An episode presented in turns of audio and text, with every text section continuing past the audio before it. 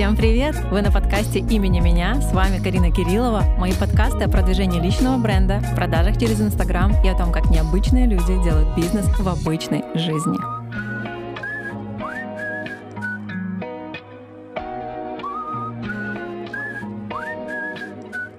Ребят, всем привет! И сегодня у меня на подкасте приглашенный эксперт Юлия Сулейма.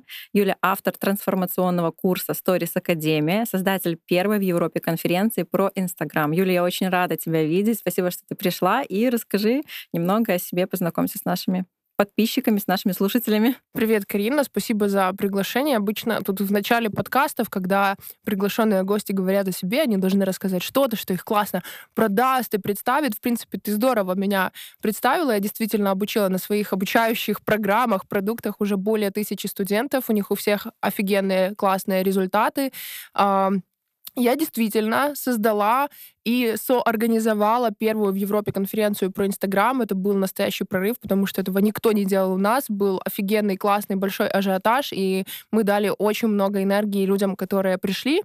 Ну и что, мне 27 лет, и мы с мужем купили квартиру в центре Врослава. Надеюсь, это как-то подсветит мои результаты. Мои результаты, да. Очень здорово. На самом деле мы с Юлей познакомились именно здесь, в Польше, во Вроцлаве. А, мы друзья. А, очень рада знать тебя. И меня твои результаты на самом деле вдохновляют. Иначе тебя бы здесь не было на нашем Ну, подкасте. меня тоже вдохновляют твои, поэтому я здесь. Спасибо, Юля. Расскажи, пожалуйста, так как ты а, в блогинге уже давно, ты вдохновляешь свою аудиторию на ведение блога. Расскажи, как ты считаешь, для чего вообще нужно развивать блог в сегодняшнем дне? Почему недостаточно быть просто хорошим хорошим человеком? Мне кажется, блог — это такая digital визитка, которая сейчас должна быть у всех. Если раньше мы там действительно давали бумажную версию, где там было три строчки, да, электронный адрес, телефон, адрес какой-то физический нашей фирмы, то сейчас это Инстаграм, и даже если мы его не даем, э, то люди все равно его будут искать, они все равно будут тебя как-то просматривать, э, просвечивать. Недавно я общалась э, с одной из своих выпускниц, она спортсменка, она хочет стать олимпийской чемпионкой, и она рассказывала о том, что даже среди спортсменов это так выглядит, и даже фирмы, такие как Nike, Adidas и Reebok, то есть все большие известные фирмы, они выбирают себе спортсменов по их социальным сетям, потому что им нужны охваты, им нужно сотрудничество с активными медийными людьми, и это сейчас просвечивается в абсолютно любой нише, в абсолютно любой сфере, поэтому мне кажется, что блог — это сейчас необходимость. Если у тебя нет блога, то тебе просто будет сложнее а, заявить о себе в этом мире, да, как-то себя поместить в этом мире, как-то э, обозначить себя в этом мире. Угу. Ты сказала, вот она спортсменка, да, там, или еще какой-то другой эксперт, профессионал в своей сфере, и нужно вести Инстаграм. А как ты считаешь, нужно сначала стать кем-то для того, чтобы начать проявляться в соцсетях, или все таки начать проявляться в соцсетях и потом найти себя, где же я, кто я? Мне кажется, каждый из нас, несмотря на то, на каком социальном уровне мы сейчас, да, или какую работу мы выполняем, мы уже кто-то, у нас уже есть что-то, и внутри нас э, целый мир, и зачастую люди, которые говорят, да, мне ничего такого нет, а, в них очень много интересного, они проживают какой-то уникальный опыт, который тоже может быть интересен другим людям, и Нужно просто уметь это заметить. А, возможно, нужно поговорить со своими друзьями, чтобы они сказали, что они видят в вас, Потому что для вас это может быть так неочевидно, потому что для вас это так просто, но для других это может быть супер интересно, и на этом может строиться весь ваш блог. К примеру, вы выращиваете какие-то новые виды э, суккулентов. Это когда-то было мое хобби. Я собирала суккуленты по всему миру, и мне это казалось чем-то супер очевидным, но это же просто цветы.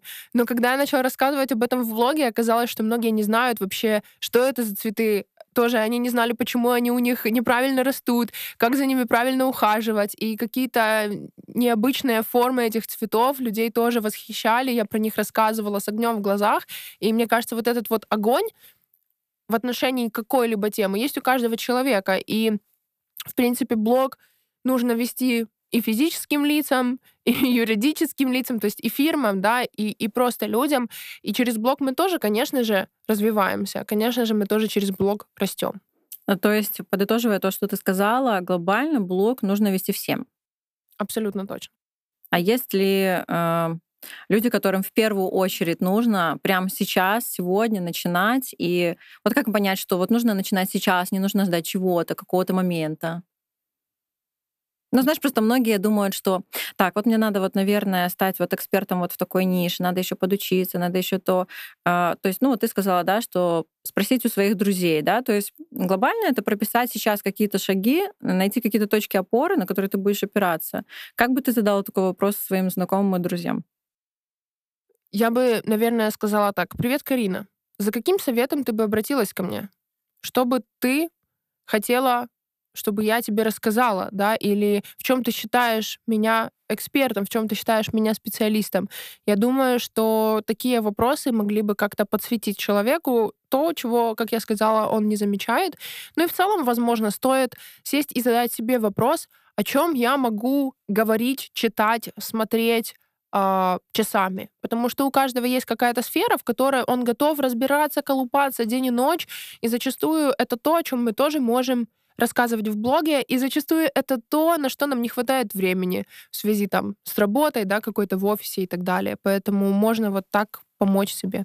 Ну, очень классно, потому что порой, ты знаешь, недостаточно просто того, что мне что-то нравится. Должен произойти такой полный матч. То есть это нравится мне, и это интересно людям. И очень классно ты дала вот это практическое упражнение. Наверное, мы предлагаем нашим слушателям прямо вот сегодня, завтра начать это делать, потому что а, если люди обращаются к вам за каким-то советом, это значит, что они точно уверены, что вы в этом профессионал, эксперт, и действительно можете дать отдельный совет, и это, возможно, будет той точкой опоры, которая поможет вам начать вести блог и делать свои первые шаги. И опять же, же это сразу ответ на то, что у вас уже есть экспертность, вам не нужно ее формировать внутри Инстаграма. В вашей жизни, офлайн жизни, уже есть какая-то экспертность, которую люди считывают.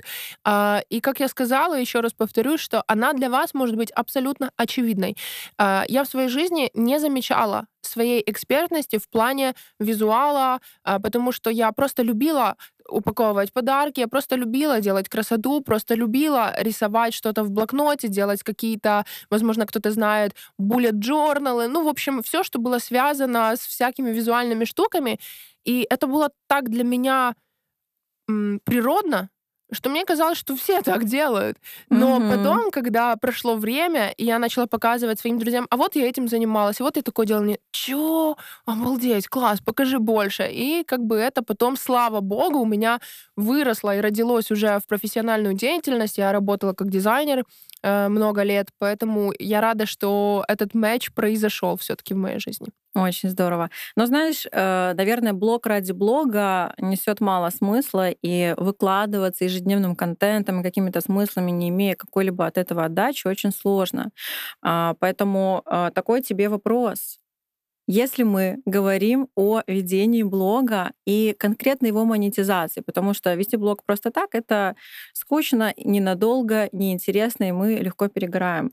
Легко ли продавать свои услуги в блоге, легко ли найти клиентов через Инстаграм? Легко продавать в блоге, э, если, а, вы знаете систему, вы понимаете, как строятся продажи, почему люди покупают, что нужно сделать, чтобы люди купили. И я говорю сейчас не про обман, не про манипуляции. Э, нужно, это как в математике. Если ты знаешь цифры и ты знаешь, как работает э, умножение, как работает деление, ты понимаешь, как сделать определенные легкие да, вычисления. То же самое в продажах. Тебе нужно знать переменные, тебе нужно знать, как это работает. Ну и второй момент, почему легко продавать, потому что за одну сторис вы можете охватить 100, 300, 500, тысячу человек.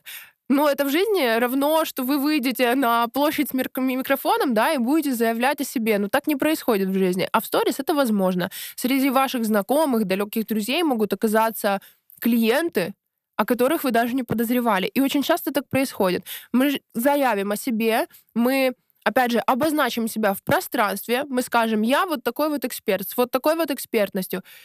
Блин, начинают находиться люди, которые, оказывается, нуждаются в наших услугах. И, оказывается, даже наши близкие друзья часто не знают о том, что мы можем им с чем-то помочь.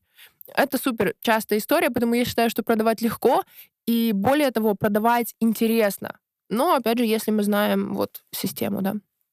Очень здорово, классный пример ты привела насчет того, что мы вообще не придаем значения вот этим цифрам. Мы смотрим, ой, у меня маленькие охваты, кому я там буду продавать? У меня там 100 охватов, 200, 300, 500 охватов, боже, ну это так мало. Вот у них там тысячные охваты, десятитысячные там охваты, да. Вот им легко, им хорошо. Но э, я часто выступаю, да, веду мероприятия, и когда ты видишь в зале 300 человек, у тебя руки покрываются холодным потом, э, ноги колотятся, потому что ты такой, 300 человек сидело в зале, о боже. А в Инстаграме это наша сегодняшняя современная сцена, был у тебя такой пост, Инстаграм — это современный рок-н-ролл. Да, да. так и есть. Э, и на самом деле, правда, да, нужно просто понимать правила, как это работает, понимать э, систему, как делать продажи, делать их легко, и чтобы с удовольствием люди покупали и благодарили тебя, потому что так сказать, когда ты продаешь, ты не только прибавляешь в своем кармане, да, финансово, но ты обогащаешь этот мир. Абсолютно Потому что, точно. отдавая эту пользу, ты ее отдаешь тому, кто в ней нуждается, и он за это платит деньги. И когда человек платит деньги, он еще больше ценит то, что ты говоришь. И поэтому отсюда выходит второй вопрос: а, что продает в блоге? Да, то есть э, у нас есть много там опций разных stories, highlights, лента, reels, э, шапка профиля. На что нужно обратить внимание, чтобы продавать? На себя. Э, продает не контент, э, продает всегда человек, э, продают его ценности, продает его mindset, продают его убеждения. Мы всегда покупаем у человека, и вы можете это заметить, если вы придете в магазин, например, бытовой техники, и вам начнет продавать, ну, два продавца, они очень часто еще конкурируют между собой, ждут, пока один отойдет, второй подходит быстро, вот вам холодильник, вот, и вы заметите, что вам иногда приятнее покупать у одного человека, но неприятно у другого. Или вы заходите в магазин, и продавец как-то, ну, не так на вас посмотрел, не так вам что-то сказал. И не знаю, у меня было такое, я выходила из магазина, думала, у этой женщины я ничего не куплю, потому что она плохо продает. Вот. И я убеждена, что мы всегда покупаем у людей, которые нам отзываются э, по взглядам, по каким-то моральным принципам. И именно поэтому очень важно себя в блоге проявлять, в первую очередь, как человека. Потому что экспертный контент, он у всех плюс-минус одинаковый, да, потому что, ну, тоже становиться пересказом Википедии э, многие могут, это несложно. А вот на самом деле рассказать о том, кто ты, что ты и о чем ты, чтобы люди могли понять, хотят они с тобой да, какой-то путь пройти или нет, хотят ли они взять твой продукт или нет. Вот это уже искусство. Что нужно сделать, чтобы понять, как проявлять себя как личность в блоге? Я всегда тоже говорю, что сначала нужно понять себя. Это может звучать непонятно, да, сейчас, но психологи, медитации, я не знаю, коучи, а, Бог, а, возможно, какие-то просто разговоры с близким человеком. Все, что вам помогает понять себя в реальной жизни, все это будет вам помогать понять, как себя проявлять в блоге. Люди стараются себе тоже найти какую-то формулу, где А плюс Б равно С, но ее нет именно вот этот вот уникальный подход к блогингу, как вы чувствуете, он и будет вас выделять. Потому что все эксперты, они ведут в разные пропорции, опять же, тот же экспертный контент, личный контент. У кого-то есть юмористический контент, у кого-то его нет вовсе. Кто-то говорит очень таким, знаете, правильным, изысканным, не знаю, грамотным, высоким языком, а кто-то говорит простым языком и начинает сторис «Девчули мои, привет, мои хорошие». И вот это тот индивидуальный подход в блоге, да, и мы всегда будем смотреть тех людей, которые нам просто отзываются в данную единицу времени. Именно поэтому важно не смотреть на то, как кто-то делает, а смотреть на то, как мы бы разговаривали, например, с близкими друзьями. Вот, это, кстати, очень классная стратегия ведения блога. Вести его так, как будто ты обращаешься к своему близкому другу. Тогда ты будешь на 100% аутентичен, да, и натурален. Но а технически у многих на самом деле такой ступор. Ну, а что мне снять, чтобы люди поняли что-то обо мне? Это нужно что-то головой говорящее рассказать. Я стесняюсь, я боюсь. Или нужно что-то написать. А, как понять, что какой контент донесет какую-то информацию обо мне как о личности? Сразу появилась мысль, что сложно было бы это все уместить, да, в формат одного подкаста, потому что я об этом на курсе месяц, например, рассказываю, но если я должна была бы дать какой-то короткий совет, э, то вы можете проявлять свою личность через отношение к тому, что вас окружает. К примеру, вы идете в магазин, и у вас возникают какие-то мысли. Вам нужно научиться замечать вообще себя, да, замечать свои мысли. Это то, о чем я говорю.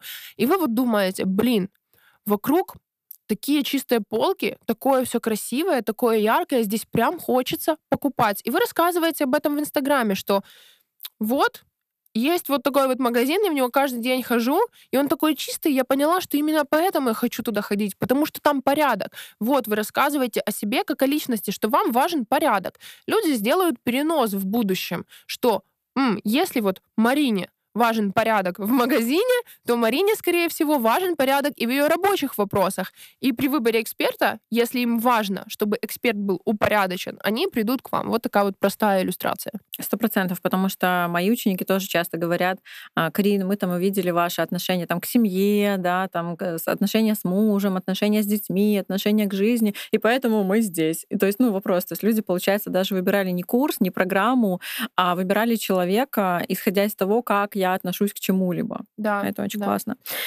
Расскажи, пожалуйста, чем бы ты занималась, если бы ты не вела блог, если бы у тебя не было Инстаграма? Это вопрос, э, к которому можно подойти с двух сторон. Если бы сейчас исчез Инстаграм, или если бы его в принципе не было? Угу, да, хорошо, давай, если бы он сейчас исчез. Если бы он сейчас исчез, то я бы, наверное, а, пробовала бы найти другие площадки, где я могу проявляться, потому что это стало частью моей жизни, для меня это натурально, я понимаю, как это делать, я понимаю, какую пользу дать людям, и было бы сложно сейчас отрезать, да, то, что я делаю от меня, потому что это часть меня. А если бы его не было вообще? Если бы его не было вообще, то, наверное, я бы продолжала быть дизайнером, э, я бы продолжала делать э, какие-то классные проекты, продолжала бы изменять визуальный мир нашего мира, потому что для меня это было определенной ценностью, остается ценностью, и даже в подходе к своим продуктам сейчас, хотя они не связаны где-то там напрямую, да, с э, визуалом, с дизайном, я стараюсь сделать так, чтобы людям было приятно не только слушать информацию, которую я даю, но и смотреть на эту информацию, ну и пользоваться этой информацией. Для меня это супер важно. Здорово. А что ты могла бы посоветовать себе год назад? Потому что это такой вопрос, который а, задают успешным людям а, для того, чтобы применить это сейчас, да? То есть а, назад время уже не вернешь, но те, кто нас слушает, они могли бы использовать это сегодня. Я рада, что ты задаешь мне вопросы, которые задают успешным людям. Это что-то значит для меня. Но на самом деле год назад мне стоило бы меньше бояться.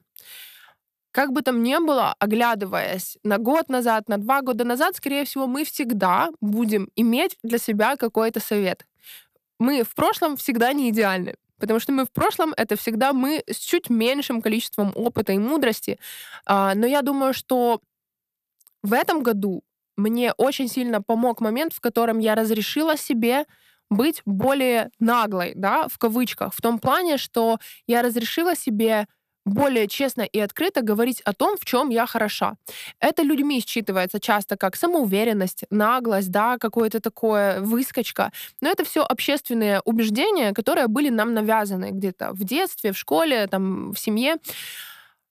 Я думаю, что это был бы главный совет, потому что выйти в сторис и сказать, я делаю первую конференцию в Европе, нужно иметь смелость. Даже если она действительно первая, ты все равно переживаешь, что кто-то что-то там скажет, найдет, вычитает. И действительно так было. Э, были ведь комментарии, да, что да ладно, неужели в Испании никакие испанцы не собрались? Ну, конечно, испанцы собирались. А вот в Польше среди там русскоязычной аудитории никто не собирался, и мы были первыми. И нужно было иметь э, вот эту вот силу, накопить эту силу, да, идти с этим месседжем вперед. Поэтому год назад Юлечка, если ты меня слышишь, там где-то год назад, будь смелее. Здорово. А, расскажи, пожалуйста, а, ты уже, да, по-моему, год замужем? А, да, скоро будет как раз год. Супер. А как твой муж Давид относится к твоему блогу? И есть ли какие-то моменты, где он, например, там пресекает тебя, говорит, слушай, не говори вот это, ну зачем? Там, да? То есть есть разные убеждения у разных людей, тем более, что вы из разных культур. У. Юли муж поляк. Да. А, для моего мужа поляка, в принципе, все, что я делаю в Инстаграме, вначале было чем-то новым, потому что поляки совсем по-другому это ведут. Но сейчас мой муж смотрит мой курс, потому что он уже понял, как бы, где ценность да, лежит. А, были ли у нас разногласия касательно контента? У нас были разговоры. Сейчас я хорошо знаю, где его границы касательно моего блога, потому что границы каждого человека заканчиваются там, где начинаются границы другого человека. И, конечно же, я не буду выкладывать в сторис какие-то супер э, не знаю, откровенные фотографии. Это, в принципе, и мне не свойственно, но я знаю, что если бы даже так было, это было бы для него э, болезненным, да, каким-то таким проживанием. Недавно у нас была такая ситуация, я нашла старую фотографию из отдыха, там, где мне еще, там, я не знаю, возможно, 20 лет всего, и я показала ее, конечно, сразу Давиду и сказала, я хочу это выложить, надеюсь, тебя это не заденет. А, вы знаете, я была удивлена, он сказал, ну, окей, он, конечно, пошутил, как бы определенные вещи мне сказал, но, наверное, сейчас он уже видит и понимает, что это своего рода моя работа, он видит и понимает, что я тоже знаю свои границы, поэтому глобальных разногласий сейчас у нас нет. А если говорить о результатах, о доходе, о количестве учеников, э, потому что многие ведь э, начинают считать, э, пытаются высчитать, сколько ж ты там заработал, эм, не понимая, как много расходов мы несем, да, и вот это закулисье, которое тянет тоже а, большие бюджеты на налоги, на зарплаты и так далее, люди начинают считать. Ты там условно сказала, у меня там 100 учеников, все зашли Юлечки на сайт, посмотрели, сколько стоил курс, и посчитали какую-то там свою бухгалтерию неправильную в голове, да. А, ну, то есть ты тоже делишься своими результатами в блоге, и, конечно же, мы понимаем, что как для эксперта это важно доносить а, то, что ты делаешь, потому что люди хотят учиться у тех, кто уже является, в принципе, результатом своего продукта. Но зачастую наши родственники очень э, трудно понимают наши мотивы, как твоя семья, твой муж относится к этому.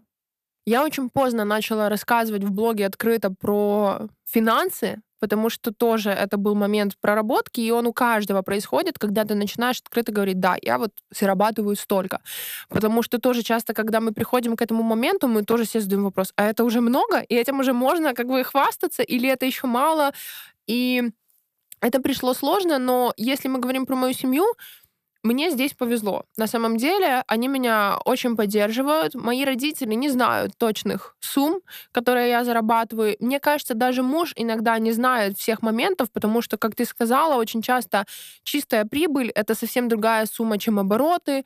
Uh, на самом деле, когда я первый раз начала говорить о своих финансах, мне было сложно, потому что когда ты первый раз с этим выходишь, ты боишься до всего, в общем-то, осуждения, да, вот этих, опять же, установок, не высовывайся, деньги любят тишину и так далее. Но когда ты понимаешь, что ты эти деньги заработал, во-первых, честным трудом, во-вторых, благодаря тому, что ты сделал продукт, он помог другим людям, и ты на этом заработал деньги, это нормально. Важно понимать, что если мы приносим людям пользу и результат, мы будем ну, мы будем богаты, мы не будем нуждаться в деньгах, потому что деньги — это ответ на нашу пользу как бы людям, этому миру, да, и я тоже придерживаюсь той идеи, той идеологии, да, что через пользу нашим клиентам мы будем финансово всегда расти. То есть нам нужно концентрироваться на пользе нашим клиентам.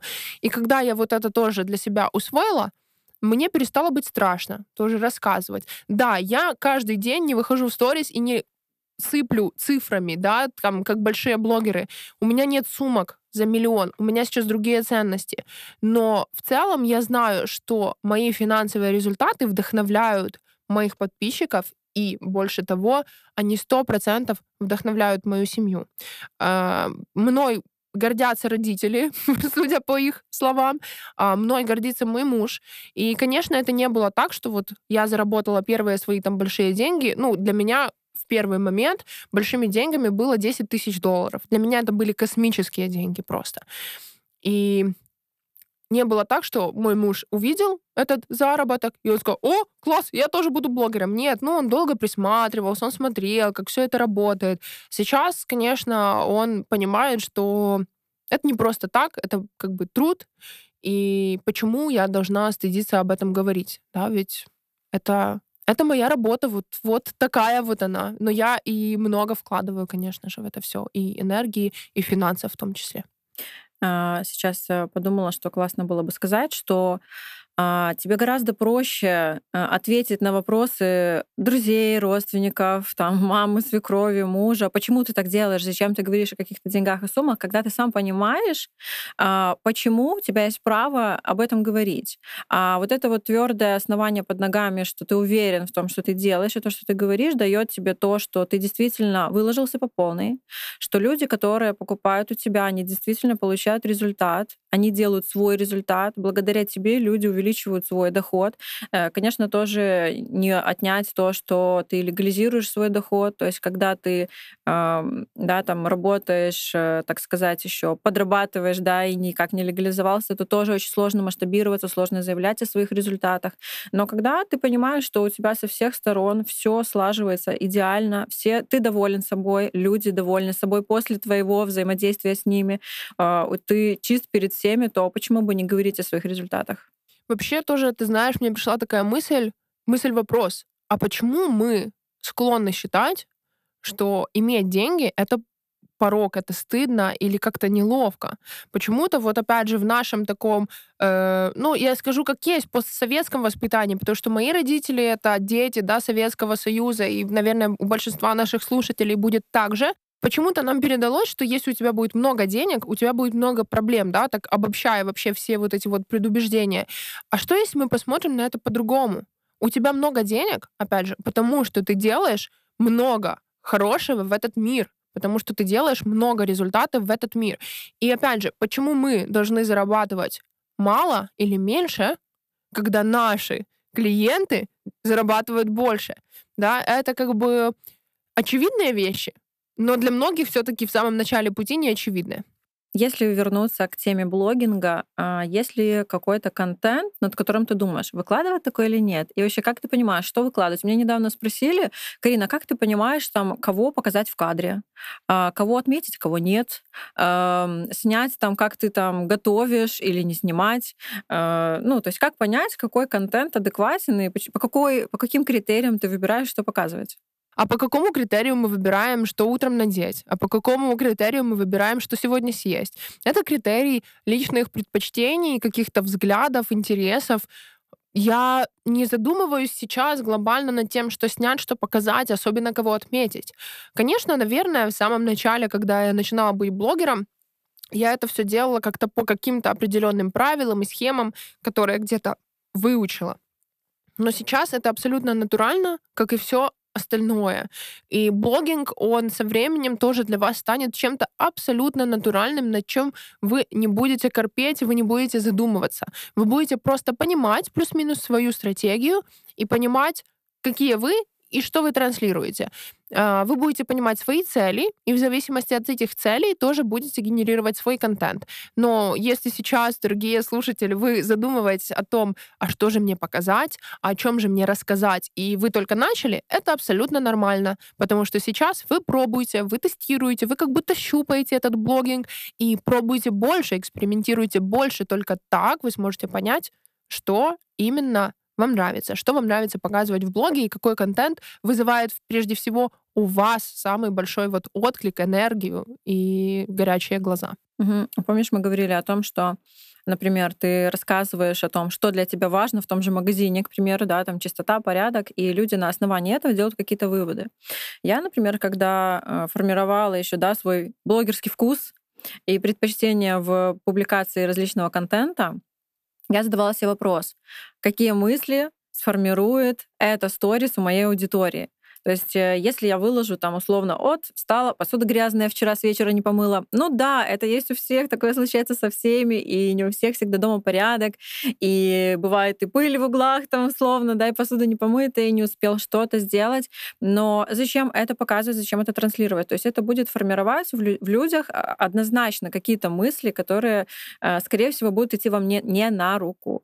А если мы говорим о монетизации блога, то, конечно, это не отменяет того, что у нас могут быть какие-то недочеты в доме. Это не отменяет того, что мы можем чего-то не успевать, мы не идеальны. Но если относиться к Инстаграму как к полноценному бизнесу, это как, к примеру, у вас есть офлайн магазин и, естественно, у вас там будет стоять самое лучшее. У вас всегда там будет самое чисто, вкусные запахи. Каждая вещь там будет висеть э, отглаженная на полочке, на, на вешалочке, на плечиках.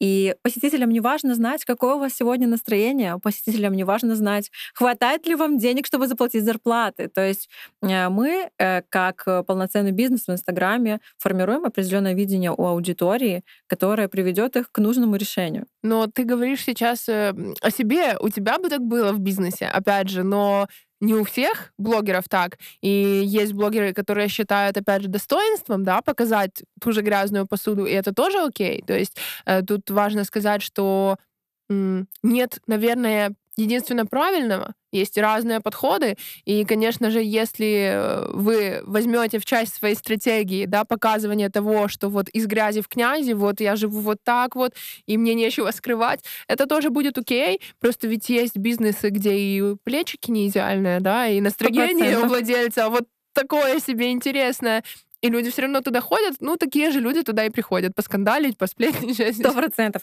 Ты знаешь, я думаю, что все зависит от частоты показов, так сказать. Ну, и какие-то моменты могут быть эпизодически просто для где-то для юмора, где-то для иронии, где-то для того, чтобы показать, что я тоже обычный человек. Ну, это же не значит, что каждый день нужно показывать какую-то дичь, да. А, у меня недавно был пример, да, когда э, мы были на моем дне рождения, и мой сын бегал в носках и порвал себе носок. И он подбежал ко мне, мама, у меня пальцы торчат. Я говорю, да ничего, бегай, все в порядке, потом выбросим. И потом, когда мы фотографировались, нас фотографировали всей семьей, я эту фотографию выложила, конечно же, каждый сантиметр не разглядывала, но внимательные подписчики рассмотрели все-таки, что у ребенка есть дырка на, на носке. И написали, что вот мать, звезда, королева, хоть бы ребеночку носок зашила. Ну, То есть, да, э, люди замечают, людей формируется какое-то мнение, но для меня это был просто юмор, это было просто смешно, и ну да, такое бывает, неужели у вас никогда такого не случается?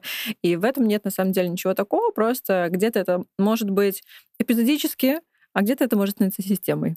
Да. Вот. И а, такой еще вопрос. Я думаю, что нас слушает много экспертов, много фрилансеров в различных нишах. И, конечно, есть такое, что, конечно же, а, эксперты и специалисты в узких нишах, например, там дизайн, SMM, таргет, там визуал, они могут, естественно, они могут находить себе клиентов и в офлайн пространстве, в обычной жизни, по сарафанному радио, а, создавая сайты, топлинки и так далее. Но, конечно же, я всегда говорю, что блог для эксперта и для специалиста однажды станет источником основного прихода заявок. И не обязательно, конечно же, быть там супер огромным блогером, потому что многие смотрят на нас и думают, что если они не будут вести блог так же масштабно, как и мы, то у них ничего не получится, а у них нет на это силы, ресурсы и так далее. Но э, все-таки Инстаграм можно вести даже да, на каких-то, так сказать, минималках и хотя бы понимать принципы, как все это работает, минимально оформить его, чтобы люди, попадая туда, как ты говорила, да, сегодня нет тебя в Инстаграме, тебя нет вообще, они могли вообще найти нужную для себя информацию. Так вот вопрос, э, нужно ли развивать фрилансерам, экспертам и узким специалистам свой Инстаграм. И а, ну вот как ты бы дала такую рекомендацию людям, которые там не готовы каждый день выходить в блог, там показываться лицом, да? Какой формат контента это может быть для того, чтобы все таки присутствовать в Инстаграме, и от этого был толк? Я думаю, что для начала достаточно просто создать свою страницу и ее базово упаковать.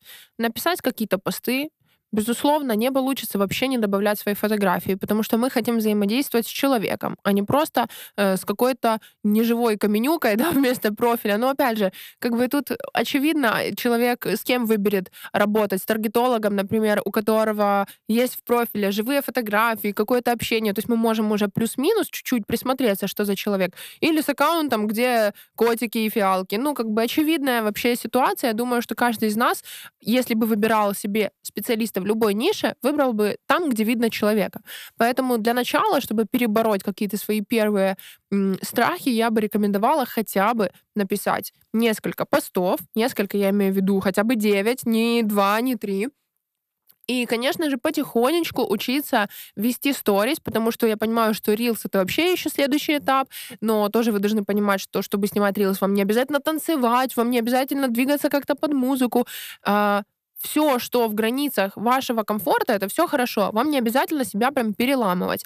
Э, со сторис тоже не обязательно сразу выходить с говорящей головой. Вы можете взять фотографии, на которых вы себе нравитесь, и просто написать на них какой-то текст.